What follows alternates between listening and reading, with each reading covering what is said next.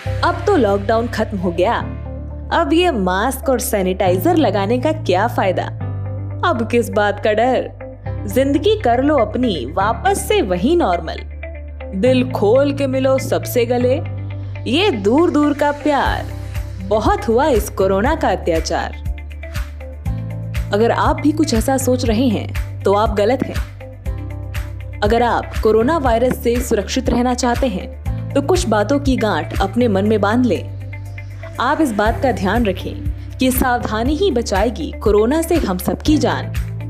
हाँ माना कि लॉकडाउन खत्म हुआ, पर बीमारी तो नहीं। सावधानी के साथ अपना और अपनों का ध्यान रखना ही है सही। मास्क, ग्लव्स, सैनिटाइजर, यही है इस लड़ाई के हथियार। लंबे समय तक सोशल डिस्टेंसिंग के लिए खुद को कर लो तैयार।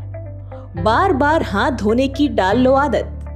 यही आसान उपाय कोरोना वायरस से सुरक्षा में करेंगे तुम्हारी मदद। हम सब मिलकर ले प्रण। अनलॉकिंग की प्रक्रिया में न्यू नॉर्मल के नियमों का करे पालन। जिंदल स्टेनलेस द्वारा जनहित में जारी।